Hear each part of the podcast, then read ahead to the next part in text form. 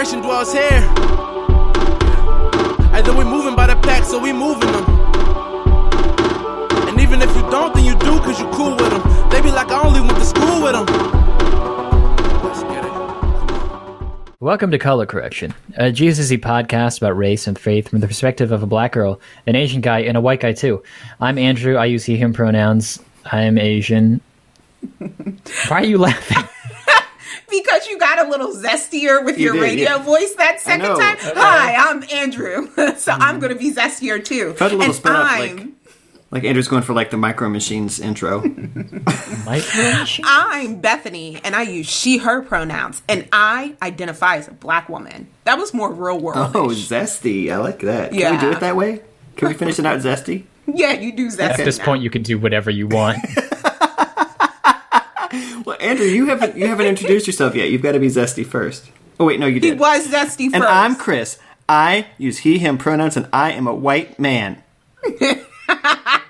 Okay. That sounds like we're on an early 2000s dating show. Wow. Um, so we like to start off our podcast by talking about things we want to add regarding our previous episode. The- Our previous episode was about prayer uh, and our relationship with it. The feedback that we've gotten has been pretty good. I was nervous about putting out there that kind of inviting people to my grandparents' kitchen table.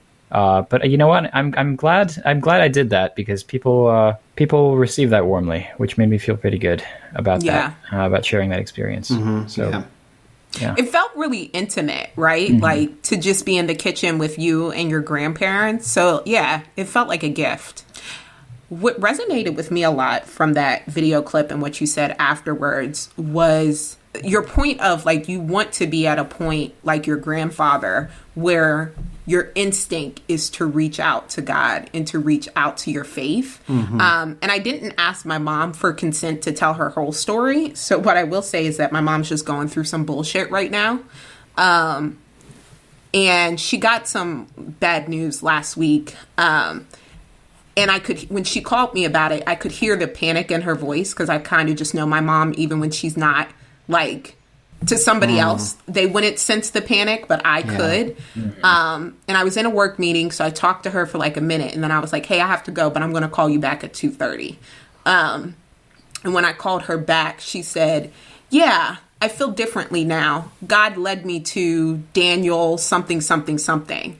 And I was just like, That is so incredible that, like, you're just that tuned in and you know that God will meet you in your suffering. Yeah. Because my instinct would be to be miserable. But for our parents and our grandparents' instinct to be that God will meet me here is um ah man, I can't cry this early in the podcast. But yeah, it's yeah, it's deeply touching for me. It makes me like I know we're not quite ready to like launch into today's topic, but like the the connection from these two episodes for me is like your mom is part of that link. You know, like um, she's helping him hold on to that through the through that prayer and that worship together. That was part of the power of it for me. Was that was that like Uh, my gra- yeah, my grandma. yeah Right. Mm. Yeah, they're for doing sure. it together. Uh, we like to read what other people have said to us in a segment that we like to call "Speak Up." Uh, this Woo woo! this email comes to us anytime a pastor emails us. I feel like it's okay to say who emailed us. This this email comes from Pastor Johnny Rashid, where he said it's from a little while ago. He said, "Hey all, can't recall the exact episode, but I think Andrew called the crucifixion of Christ." An extrajudicial killing. I am writing a blog post and that phrase came to mind, but I replaced it with state sanctioned killing since I believed it was sponsored and ordered by the state and not done outside of a judicial process. Johnny. Um, and um, I, I'm just going to throw this back over to J- Johnny. You want to introduce yourself? Yeah, Johnny, uh, he, him, brown dude. I think brown is my race because I'm Egyptian, so that's an ethnic identity. Um, and race is more about um, basically how police see me. You know, I don't know how else to say it, but like I don't, I didn't pick to assign meaning to my skin color. I was born, and then meaning was assigned. But being Egyptian, being Arab, that's a little bit different. Um, but that's too much for the intro. But I'm brown guy, he, him, Johnny I feel Rashid. like you, you give some kind of long explanation of, of your ethnicity every time you're every time you hop on our podcast. That's because my ethnic identity has meaning for me because I'm a child of immigrants. You know, f- I think for immigrants, ethnicity um, and even nationality matters. You know, like I know Andrew's Taiwanese. That means something. Um, Yeah. You know, And even that's a, like an incomplete explanation of my ethnicity because Taiwanese is like a political designation. exactly. So, yeah, it's complicated. Yeah. Yeah. Johnny is on our show today because we eventually are going to get to the subject about of talking about the church. Um, and Johnny is um, one of our pastors, the pastor of our congregation on Frankford Ave in Fishtown in Philadelphia. Um, but, you know, it's kind of fun that you're here while we're reading this email that you sent us way back when. I think the reason that I called it a- an extrajudicial killing at the time was that because I think I was trying to draw a connection between the crucifixion and lynching, which typically in the United States has been extrajudicial. But I don't know, Johnny, is the fact that it was state sanctioned, how is that significant to you? Do you want to talk about that a little bit? Um, specifically, he was executed under the death penalty um, in Roman society. Romans killed people extrajudicially too. Um, But the specific killing and how it happened matters to me. Because also, one thing we don't talk about a lot is that state sanctioned death penalty in the United States disproportionately affects poor people and black people specifically. And so, even if it isn't a bad cop, even if it isn't a racist dude, when the state decides to kill someone, it's still disproportionately black. And so, Right. it doesn't even take away from the connection that Right. Jesus shares with oppressed people because of that. So it was a tech Yeah. it was a technical point, um, but even naming it as state sanctioned doesn't. And you could make an argument that police killings are state sh- sanctioned in their own right too. Sure. I mean, yeah, you can definitely. Our our government does engage in state sanctioned killings that are extrajudicial. Right. Um, so yeah, that's all true. I agree. Uh, so as I was saying earlier, what we wanted to talk about was the subject of the of the church. Um, now, I feel like in the past few episodes we've started off each of these subjects where we're re-examining w- w- things that we have come to take for granted as part of our spirituality. Things like prayer, things like scripture, and we've started by talking about like oh how were you raised by this thing um, having gone through two episodes where we've already talked about that i don't know if that's really an interesting question anymore because obviously like did all of us go to church because our parents made us go to church No. no No. ah dang all right i guess we, chris you just made it interesting i guess I'm sorry. I'm no, no. Am I answering this question? Is this how we're starting? or do you want to? now i'm now i'm curious if I I grew up in the same church for the first twelve years of my life, um, and my, my parents left that church. It um, it was cultish um, and got to be really constrictive. Um, the the transition out of that church was super painful. We lost a lot of relationships, um, and we continued to look for church homes for the next couple of years. Um, at about the time I started driving, um, we'd we'd kind of found a place, um, or I had is actually more accurate. My my parents kind of drifted out of that church, and I stayed. Yeah, so that was like that was a significant um, moment in my faith life. Like now I'm going to church, and it's not what my parents are doing. At least they're not going to this church. yeah, uh, yeah you, at a certain point you made a decision to go to a particular church Yeah, I'm kind of curious about I, I what I am interested in talking about today to some degree is Circle of Hope and how we ended up here and why Yeah. we are still here really uh, and I feel like that's going to take up a lot of time so I do want to like get to that point I mean Johnny, I feel like you've told this story a lot, but am I correct in that like you started going to Circle because like you were wrestling with your faith coming like out into the Iraq War? Oh yeah, feel I, like you've I, talked about I've told the story today to somebody. I love the story. I was only made to go to church when it was a matter of childcare. I think I was just reading. I, I've been blogging my like whole life apparently, and I resurrected my old Xanga blog, which was horrifying. Xanga blog. Yeah, absolutely horrifying. I guess one time I slept in, didn't go to church because I used to drive myself there, so they weren't making me go at some point. Nevertheless, it was conservative. And George Bush, um, I mean, the environment after 9 11 was so wild in the United States. hmm And he had such a high approval rating, and he was ready to bomb Iraq. And for, from a variety of influences, I thought, you know, I don't, I don't think this is what Jesus would want. It's not what I want. But every Christian around me thinks that this is cool. So mm-hmm. I'm going to resist these people. And when I moved to Philadelphia, I my my uh, theology and my politics, you could say, developed further. And then I was felt like a like I don't know what community I belonged to. I used to go to like the college ministry, and when the song hmm. had a plural pronoun, like they said we, I'd say I because I didn't feel connected to the group. In Wow, hindsight, there's probably some racial reasons for that, by the way, but I didn't register that at the moment. Nevertheless, Wow. Mm-hmm. I came to Circle of Hope, and on the computer monitor, they were big and, and wide then. There was a bumper sticker that said, War in Iraq? No. And I was like, hey, Christians that don't like the war in Iraq. I've never I never knew these people existed. And then I had that mm-hmm. connection. That really was meaningful to me. That I could find and this is this is this matters.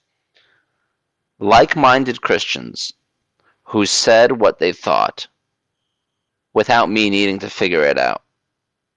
And I felt safe there as a mm. result of that. Chris, you're talking about how you went to a church of your own volition. Mm-hmm. Do you remember why it was that you wanted to go to that particular church? Um, I was 16 and I was connecting with um, other Christians my age in youth group.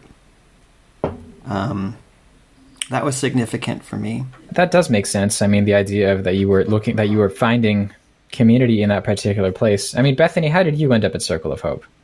Um, my cousin asked me if I wanted to hang out on Thursdays for a thing that was like Bible study. And then, God damn it, they sucked me in. I, I, I, I like suddenly became a part of the community. I didn't even really understand what a cell was. Hmm. Do you remember what it was that made that made it suck you in? Like, why did you feel like sticking around? The fact that we were questioning the constraints of our society and trying to wrap our theology around it and also wrap our theology around it in a way that worked towards the liberation of other people. Um yeah that really really stuck out to me because i had grown up in church. Um I would say that I liked going to church because I was homeschooled and that was my opportunity to hang out with other kids. And also, my church was kind of ornery and something was always happening. So I liked being there to observe. Um, Okay. but by there's always something happening. I'll never forget this traveling prophet came to the church who was just those full of shit. He was full of shit, right? And he told this woman who had broken her leg, right? It's not like she had like an amputation. It's not like it was anything wild. She just had a broken leg. He told this woman uh, that God had healed her and she started running on that broken leg. It was the most miserable run I've ever seen, and I'll never forget Because it was still broken?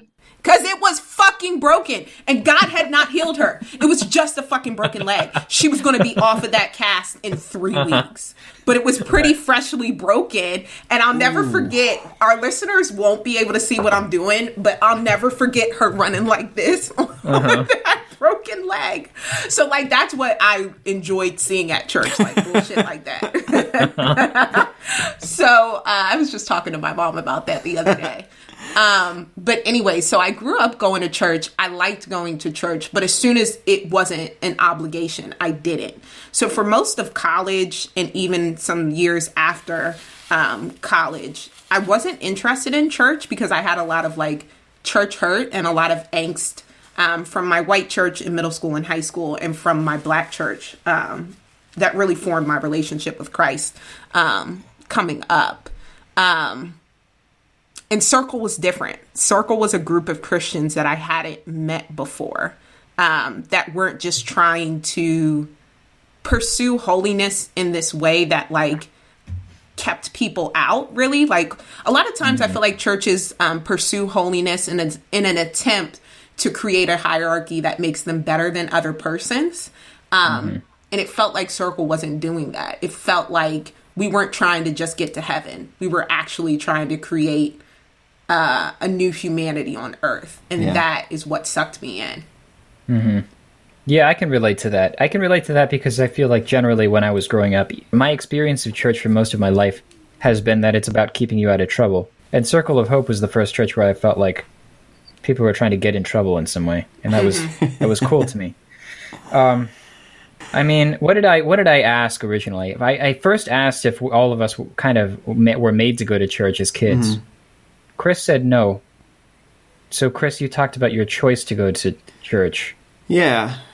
I mean, I the thing I would say about that like 16 year old experience is I like that was formative in um, sort of like it, like me making a making a plan to like have church and a faith community in my life, um, such that like it kept me on a path to like find out about mission year, uh, which was a year of my life in Philly, um, following Jesus with other twenty year olds in a in a in the city, and I, I like that sort of put me on a path toward Circle of Hope. Um, A couple years after that, um, when the church that I had stayed a part of through mission year, I just like I was having trouble staying connected as a as a laborer, uh, like a, a wage worker who worked on Sundays, and there were really really any other connection points for me. Um, and so it was it was the recommendation of a friend who was like, they, these guys have like stuff going on besides just Sunday meetings, and they meet at night. Like that was fabulous for me at the time. Um, it, and it was it was like the the idea that like we are the church all the time, and that um, we we meet throughout the week and and keep this up. You know, like all that. I guess all that kind of started when I was 16. That I even would want to do that. The subject that I want to get into is this because I've been thinking about this a lot in myself. Basically, um, the church that I went to in college um, was complementarian in their theology. what does that mean I don't know how to phrase this in a way that doesn't just make it seem like just blank sexism. Complementarianism is a theological position that says that men and women can't p- do the same roles. Can't, Okay. are, there are Okay. some things that women can't do because they're women. Women do There's, yeah, childcare. there's a there's a household hierarchy and there's a church hierarchy that's fundamentally patriarchal. Right. Um, and I've been thinking a lot about how, like, it would. I I feel like today, if you were to put the thirty-three year old me into a church like that now, I wouldn't be able to stick around. Mm-hmm. I feel like it would be hard for me to see past that, to see that as just not like straight up toxic sexism. Um, but like 10 years ago i was able to be part of a church like that and even after i found out that it was that it held that theological position i still stuck around mm-hmm. similarly like johnny if you remember like basically te- like a little less than 10 years ago Th- circle of hope itself went through like some pretty severe soul searching about our uh, attitude toward lgbtqia folks and specifically like gay marriage and stuff. Um, and we like had some intense conversations about what that what that looked like. yeah. Um, and like, despite the fact that I like disagreed with the church's position on marriage at the time, like, I still stuck around. It I've been kind of examining myself and trying to think about why it is that like what is the purpose of the church? And how do you decide when something is tolerable versus when something is intolerable? Does that make sense? Yeah. I mean, like right Um, now, I'm curious about how you answer that question. Like with, uh, like, why did you stick around? I guess you mean back when Circle was having these kind of debates. Yeah. mean? I think I had the sense that like it was there was still work that I, I don't know. I've been thinking about that so much. Like on, on one level, I thought like I I felt like the good of the community outweighed the negative aspects of the community, mm-hmm. even though I know certain people had been hurt. At the same time, like I felt like the position wasn't so like set in stone that it was unchangeable. I felt like it was possible to make progress. So that's another mm-hmm. thing. Mm-hmm. What made you stick around at the church 10 years ago? I don't know. Maybe ten years ago, I was just my I, I had just internalized sexism so much that I was like, yeah, I'm on board. I'm okay with this. I don't know. Not that Maybe big that a was the issue. Yeah, like it doesn't affect me. I'm a man. I think that tends to be subconsciously my thing as well. Um, like if it doesn't directly affect me, it feels more tolerable and feels like something that I'm willing to work on. But if the harm directly affected me or caused me, eh, you know, I've experienced harm and direct pain as well and have stuck around. Um, but yeah, I think I feel like I tend to when I feel less harmed, um, it doesn't feel like something that makes me want to jump ship. But admitting that doesn't feel good, right? Like, oh, injustice can happen to a, a sibling of mine, um, and I won't jump ship, you know? I mean, you've talked about. You just mentioned how like you have experienced direct harm before, and you still haven't jumped ship. And you you don't have to go into specifics, but like, what's what's your thinking behind that? I really, really want to work hard f- to create the the new creation that God talked to us about, um, and I ask Him for the stamina and for the strength um, to move within that prophetic vision. That is the only thing. like that is the only thing that has kept me um, after experiencing certain situations Yeah, having God literally like literally a week before um a really painful situation within the church for me. My therapist was in the middle of talking to me and she's a Christian. Um and she goes, "Oh my goodness. God is talking to me right now about you." Okay, give me give me a second. I need to take a breath. And then she goes, grief. God wants you to know that you are in you are exactly where he wants you to be. I said, okay, I don't know what God talking about. Literally within five minutes, I knew exactly what the fuck God was talking about. Like Whoa. it literally like whenever I picture that in my head, Uh-huh. I imagine God running and like tripping over something and being like, Tell her, like tell her right now. Cause otherwise Uh-huh. I probably would have been out of the door. yeah, yeah. Well, that's kind of amazing. I'd Yeah, never heard that before. I had not. Yeah. Yeah. Yep. That's nuts. It was really crazy. it was really, really crazy, but exactly what I needed. Yeah. Andrew, Andrew, you stayed in the church because of the relationships you had in the church. I mean, if I can say this, and maybe I can't, but I think you stayed in the church because of our relationship and because of the conversations that we had and the reassurance that I gave you that, you know, this isn't the final word. We're working it out, you know. Um, and yeah, in hindsight, there are things, you know, and I recently said this in public for some reason. Um, but there are things I would have changed about how I acted then and and where I led the church since then. There are only certain kinds of people, and this does not strictly have to do with their social location, that can withstand it. Some people can't for a variety of reasons. And it's not just related to, once again, their social location. What I mean is their uh, gender, race, socioeconomic status, um, sexuality, things like that. You know, I couldn't hang out in a lot of different. Chur- I couldn't pastor a lot of different churches. You know, because it's it's uh, too hard for me. It triggers me too much. It's um, not what I'm given to do. And I think what Bethany's saying makes sense. It's it's it's a matter of discernment about what God wants you to do. If I can go a little bit longer, Preach, a preach. man I Go ahead, admire go a ahead. lot. His name is Jeff Chu. He's a he's a gay guy, um, in a denomination that does not affirm gay pastors, but he wants to be a pastor. And he wrote this beautiful New York Times column about why he stays in it. And my friend, when I when I hmm. commented, posted it on Facebook or something, my friend said to me, "Yeah, I couldn't do that in that denomination as a gay person."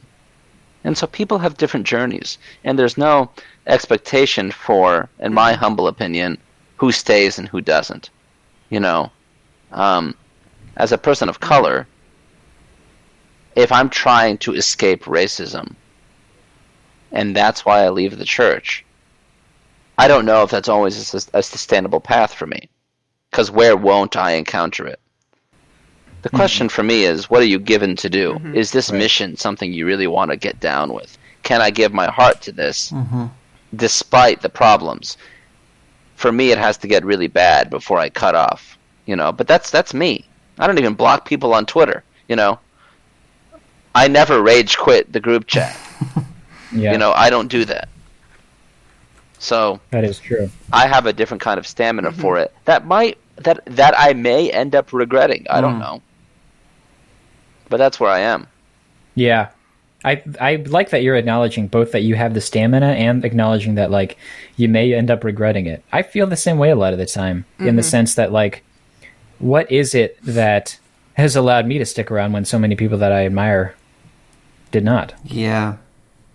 Um, you, me, and Beth, we started to have like a conversation in preparation for this episode, and I and I shared that like in in thinking about like um, Circle of Hope and LGBTQIA issues and and my my own beliefs. Um,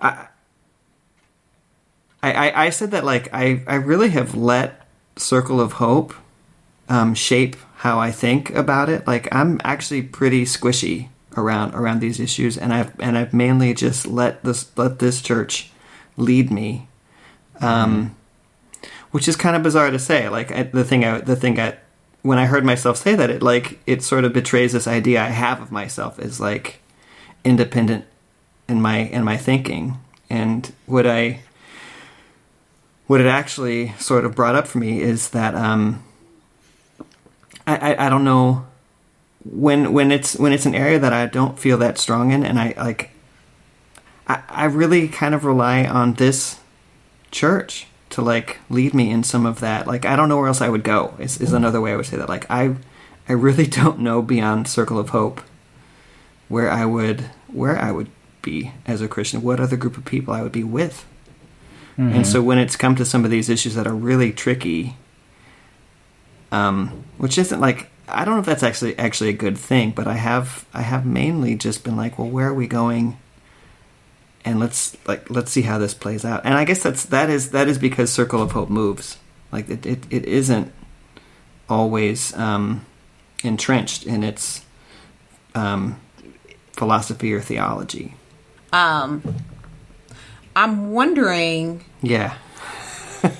I'm wondering what about being a part of a body of Christ still feels appealing to us, Yeah. especially in a world where faith, evangelical evangelicalism is so politicized now. Mm, like mm-hmm. being a Christian is kind of like being a part of a political party, um, whether you're actually a part of that political party or not. I'm thinking Right. of conservatives and Republicans. So, what to us about church still brings us life enough to commit to it? Mm-hmm. I'm wondering, especially the majority of us on this call right now are, Right. are millennials, and more and more millennials are not Christians. Well, and like, and I, I think even further, Beth, like, what keeps us doing it over Zoom, like we've been doing for the last year?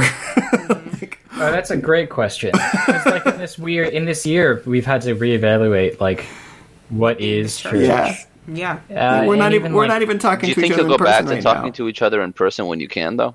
This is pretty. This is pretty convenient. I just want to say. yeah, Yeah. yeah, yeah. No, It is like pretty convenient. I miss the hell out of all three of you. I I'm tired of this.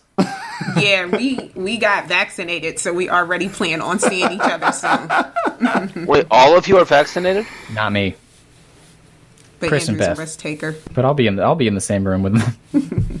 With that, yeah, what feels important about being in a church still? Yeah.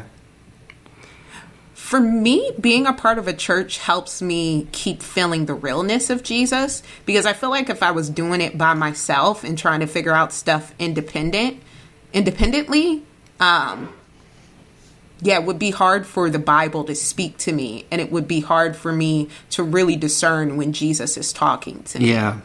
Um, I need that in a faith community. I also, and this is why I'm not a part of other faith communities, I also need the faith community to speak truth to power um, and to really like have a prophetic voice um, in power structures that are oppressing people and keeping people from.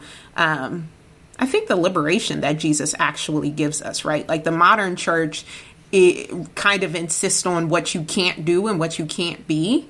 Um, but I actually really feel like Jesus's um, lifetime was like this model of liberation and challenging what people were telling you who you could be and who you shouldn't be or what you can't be, right? Um, so that's really important in being a part of a body for me. I'm wondering what feels important for you all. I mean, like sit, sitting here thinking about thinking about what you just said. Um, even in the course of this conversation, as I've listened to you all like talk about the like hardships of, of church view and like how how centrally race like factors into that.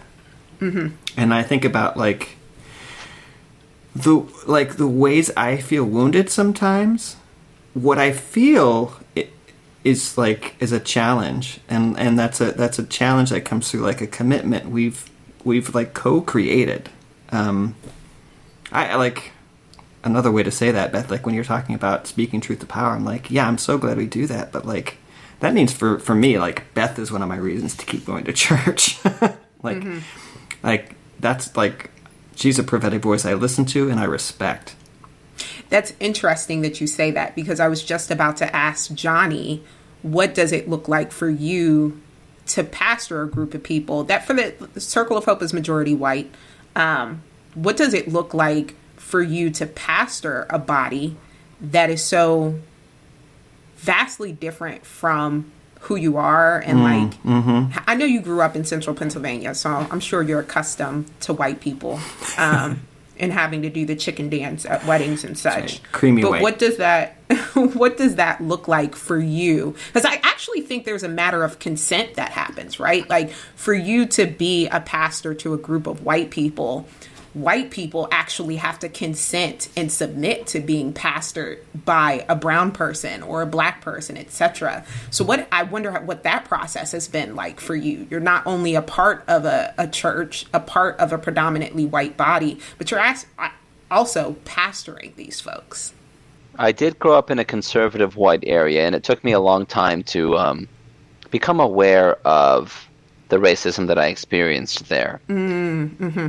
Circle of Hope was such a big difference in acceptance and understanding, um, such a huge contrast that it also took me a while to ex- to uh, learn about, you know, the microaggressions and racism that I've experienced here. I have that um, ability to do that. And, and and I think people of color everywhere do. You know, you always got to make choices about what you're going to cope with and what you're going to push back against. When you will Yeah. acco- when you will accommodate and when you will advocate. Um, It's a constant negotiation Totally, in totally. America. I've- and I feel that. Um, But you're right. In large part, the people that I lead in our congregation specifically have elected to be led by me, and that means something.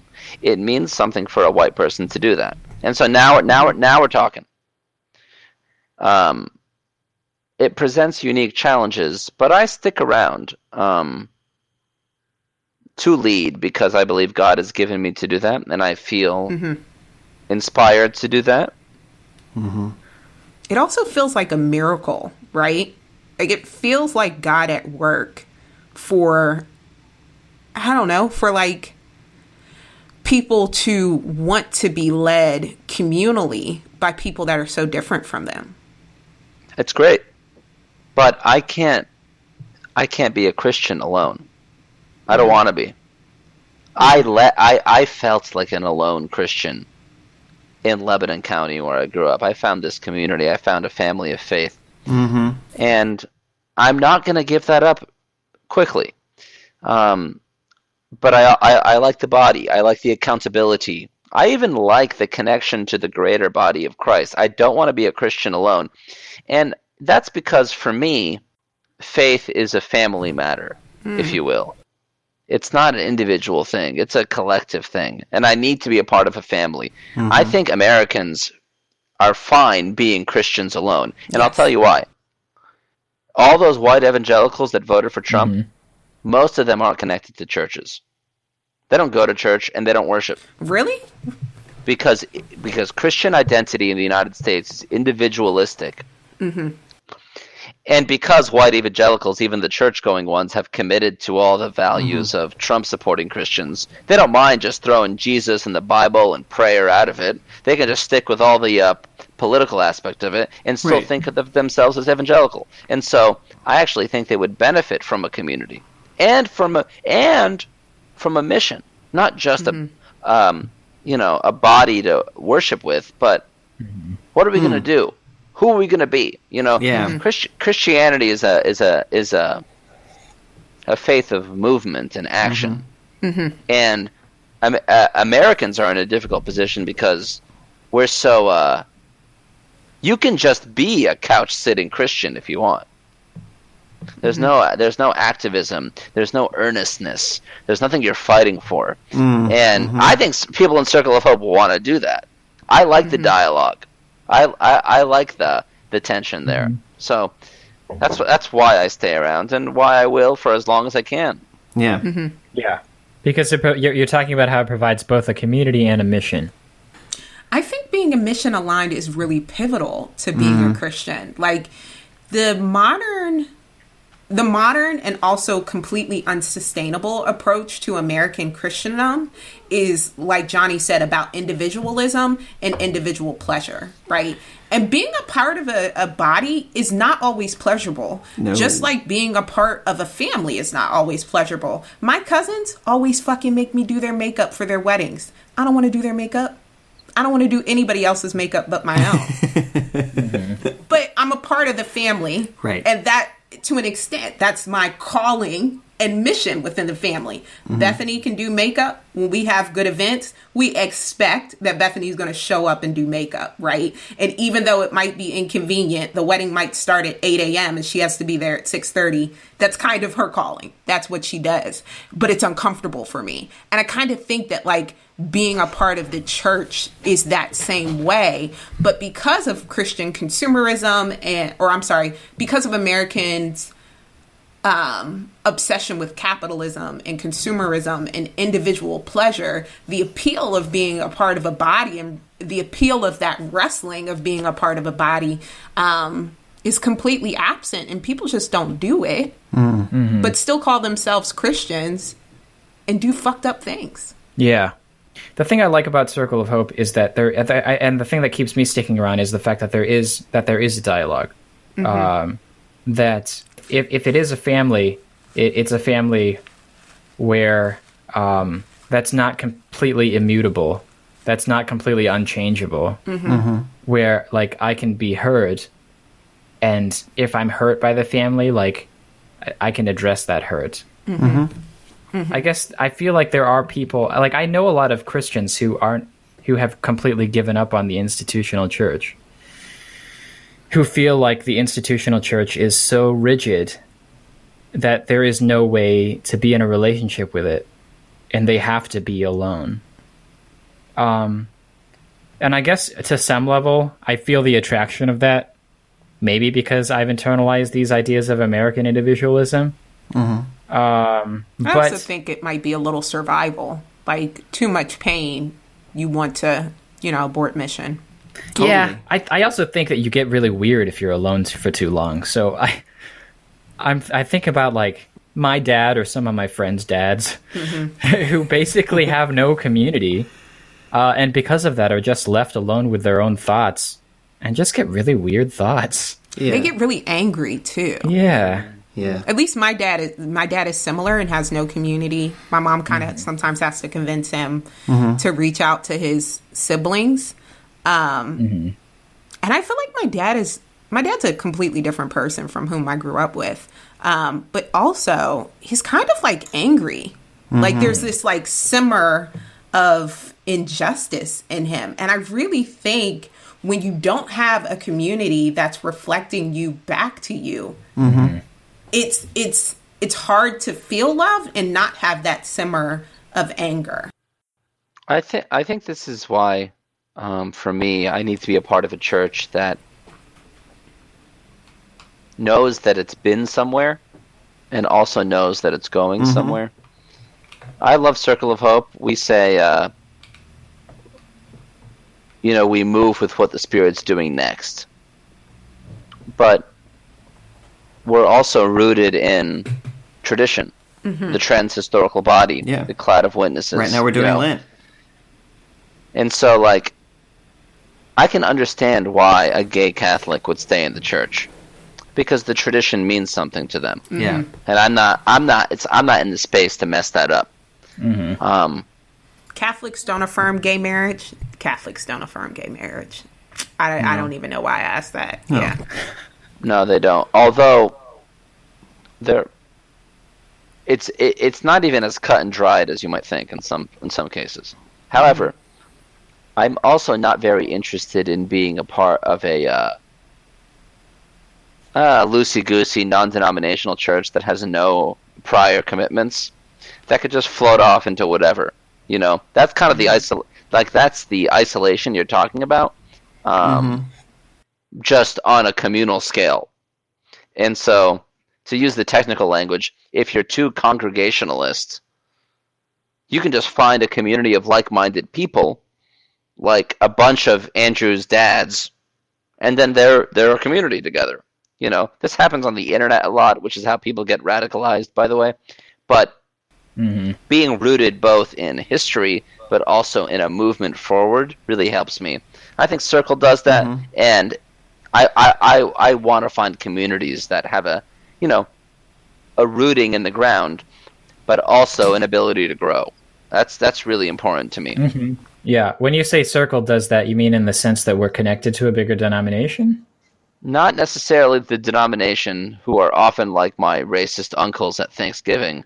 What I mean is our commitment to understanding church history and church tradition in the past.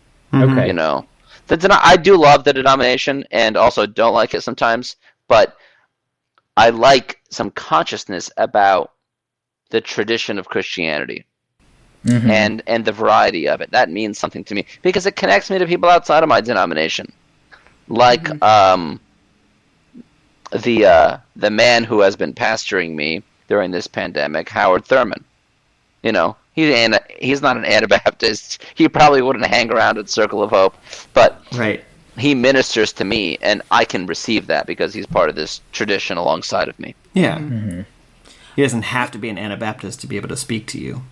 I also think like part of the point that you're making, Johnny, is that like people need to be accountable to somebody. And I think I feel like our relationship with institutions and accountability in this country, I keep I mean, fuck America. Y'all already know how I feel. Um, I keep like saying something about America, but whatever. Um, I feel like our relationship to institutions and accountability is so punitive and really is so shaped by our criminal justice system that a lot of people reject that. But I think institutions give us the gravity that you're talking about and the rooting that, that you're talking about, right? Like a church is not meant to function as this system that denies you your humanity in the ways that the church kind of shows up um, now. I think the church is meant to ground us and root us and support us. I'm just really resonating, Johnny, with what you said about mission. Um, and I like, yeah, I, our our community has certainly given me and many other people opportunities to like express their gifts start things. Um, I don't know. Like that is. I think that's definitely kept me on a like on a path and kept me in community with with with Christians. Is like there's stuff to do, and we have the freedom to to try it and do it. Mm-hmm. I I will say this though. I remain a Christian um, because of how Jesus has authored my life and has ma- and has made a claim on me. I can't be who I am right now Yeah. and deny Christ. So that keeps me a Christian. But for me, that means well, no, you have to uh, be a part of a body, and, and and and for me as a pastor, try to lead them. You know, I'm not. One of the reasons I can't leave the church is because I'm not ready to cede this territory to anybody. You know, I'm going to call myself a Christian. I don't even want to give them evangelical because you know the uh, the people that are crowding my territory and mm-hmm. trying to colonize it, if you will. Mm-hmm. I'm not. You're you're not going to do this. You know, and it helps that Jesus was a brown Palestinian rabbi. For me, to be honest, like I know this isn't a a white thing. I know it's mm-hmm. not an American thing, and I I'm not. I can't leave because I'm not giving you the ground. I don't I don't want to do that because of what you'll do with it. So I have a a fire in me about that. Yeah. I really don't want to lose. I get that. I hate losing. You like Jesus, so you like the church. I get that. Um, well, I don't know. How are those ideas connected for you, Johnny? Because some people. Well, because yeah. I really do believe that when Paul says we're the body of Christ, it's not a metaphor. Mm-hmm. I think that if I love Jesus, then I must be Jesus embodied with this community as best as I can be. Um, and we're going to move to becoming more of a, a cruciform body uh, in the shape of the cross during this Lenten season, right?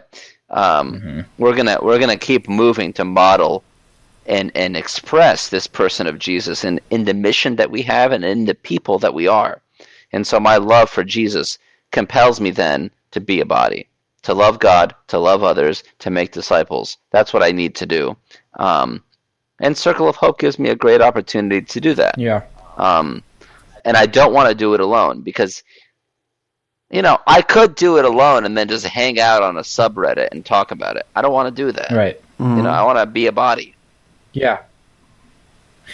I mean, what the thing I like about Circle of Hope is that if we do feel that God is leading us to a certain thing, it's not hard to get the church on board. Uh, and the church makes its resources available to us when we do. Like, look at participatory defense, for instance. Like, there was this idea, and all of a sudden, there's there's there's a space, there's volunteers, and there's money uh, because the church was amenable to Yeah. to following in this direction that we felt like God was that God was leading us. Um, I I mean I can envision like a circumstance where you we feel like God is leading us in a certain way, and a church could stand in mm-hmm. the way of that or make it more difficult than it has to be, when that tension no longer becomes helpful. Mm-hmm. Um, but that I mean that's one of the things that I appreciate about our community that mutability, I guess. I keep coming mm-hmm. back to that same idea. I be- maybe I'm just sensitive to it because I'm just so aware of the ways that institutions and people in authority have been immutable for me in the past. The the idea of the institution being unchangeable or unreasonable, um, and just being an obstacle to to what God's trying to do. I think in general, in my experience, so many institutions have have uh, use their institutional power to stand in the way rather than uh, be or ma- rather than do things that ra- rather than help out i guess is the issue Right.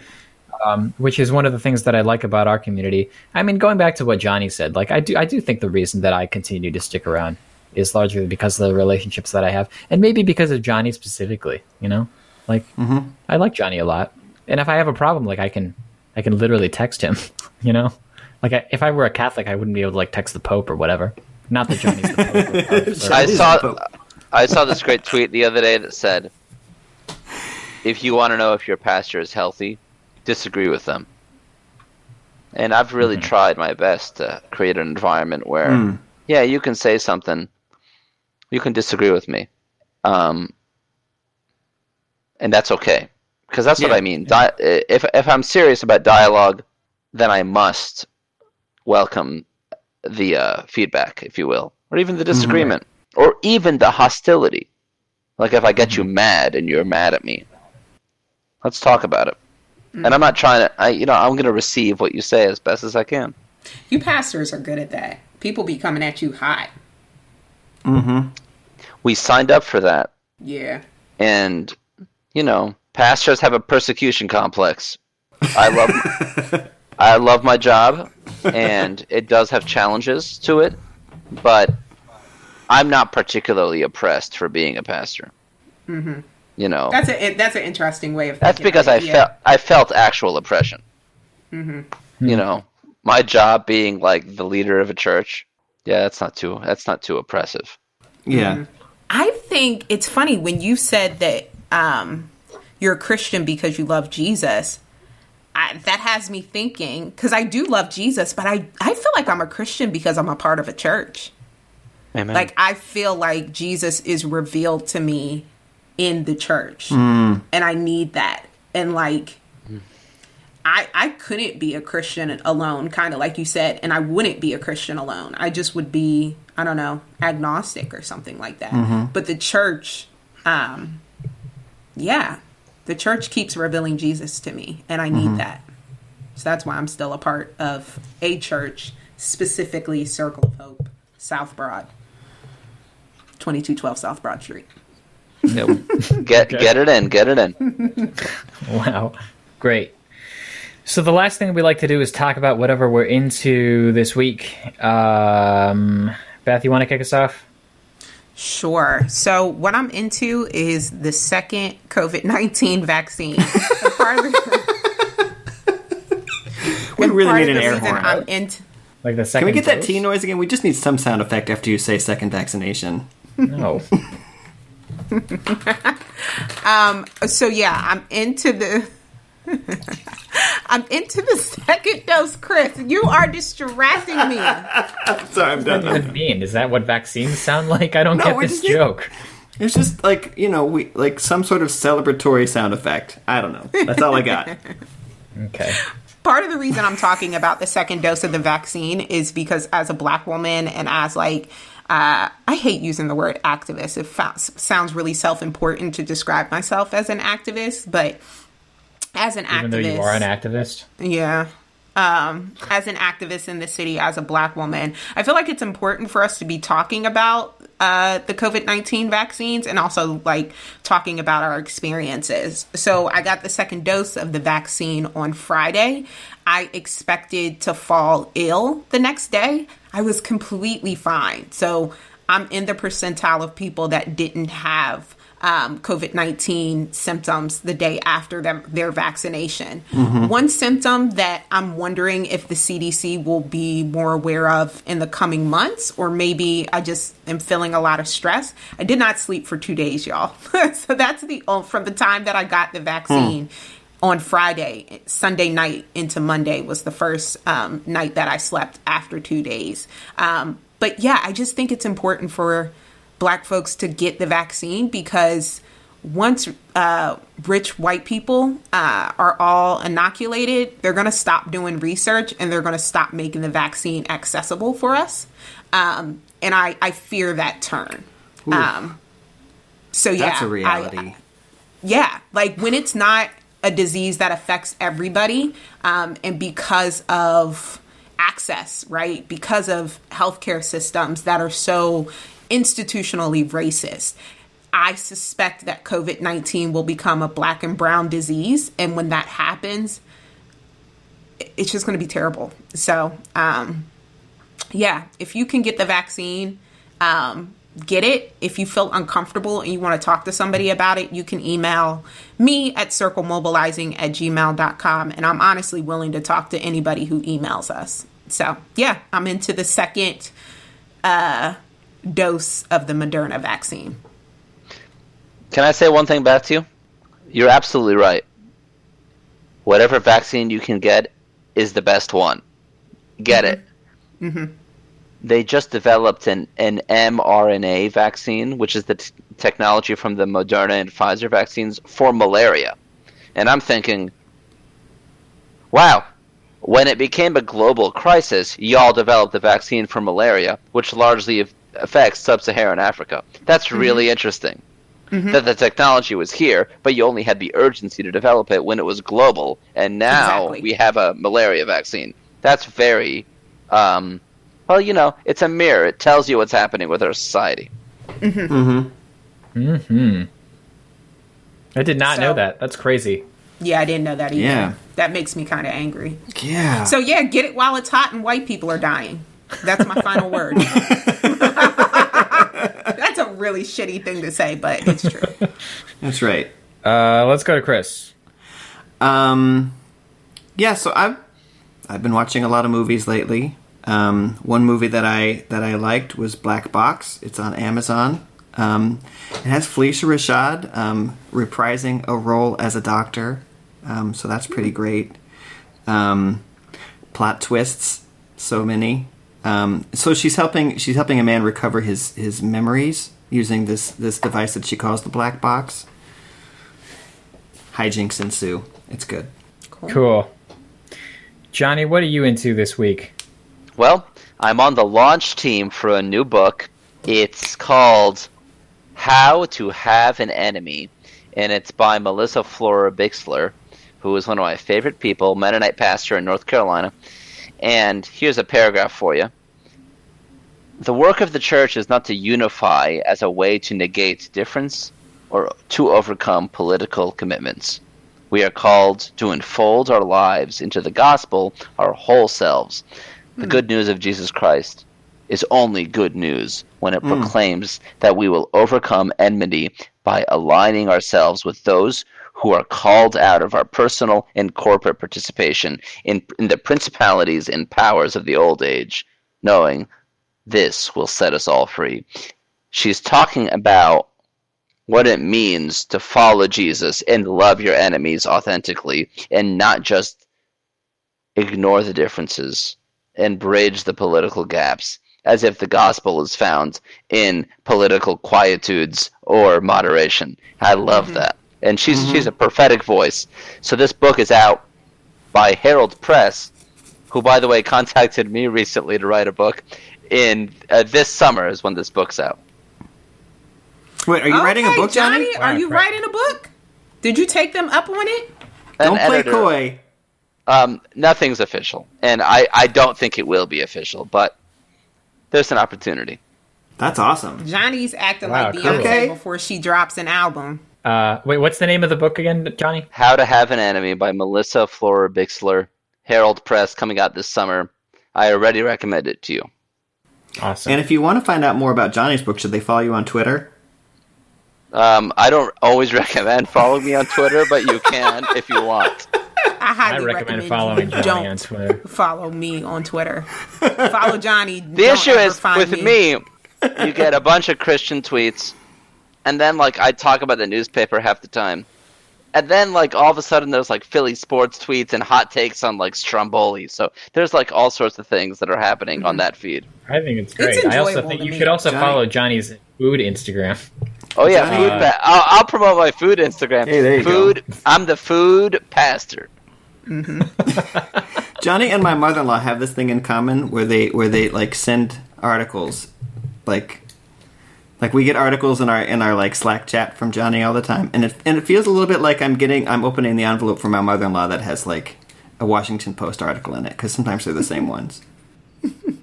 I love sending you stuff. I love getting it. Um, How about you, Andrew? You're next, right? yeah, I'm into. I guess. eh, Well, I'm into. I, I'll say. Well, this is everybody's into this right now, but I'm into it. I'm into the new movie from Lee Isaac Chung, Minari, um, which is about a Korean American family that moves to the middle of Arkansas and starts a farm, and it's just a great Asian American story.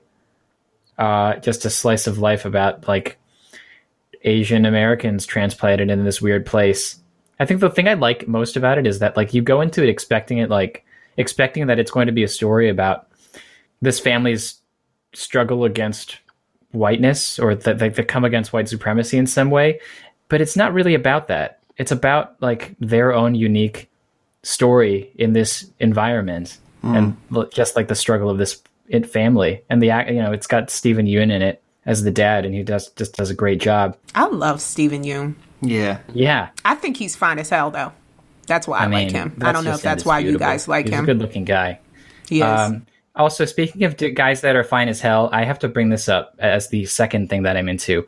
Um, Ta-Nehisi Coates is writing the new Superman movie. Oh yeah, I thought I thought you'd like that. Yeah, uh, and I Michael thought B. you knew Jordan. that a couple of years ago. He- here's the thing: Michael B. Jordan was in talks with Warner a few years ago about potentially playing Superman, and now it's like another realistic possibility. And like a, a Superman movie written by Ta-Nehisi Coates, starring Michael B. Jordan, is like, I feel like God is good, you know. I was about to make an inappropriate joke. Won't he will? um, so you know that's what I'm into. Yeah. Great. So special thanks to Luke Bartolome, our communications manager, and also to um, Jared Selby, who does our theme song. and let us know what you're thinking about our episodes and how you're navigating uh, racial dynamics in America. Um, or we have listeners outside of America, so let me not be so, you know, American centric. But yeah, how are you? Uh, how are you navigating uh, racial dynamics in your faith in Jesus following? Let us know by going to colorcorrectionpodcast.com and dropping us a line about your thoughts. We love to hear from you. So, with that being said, stay black, Little Mermaid.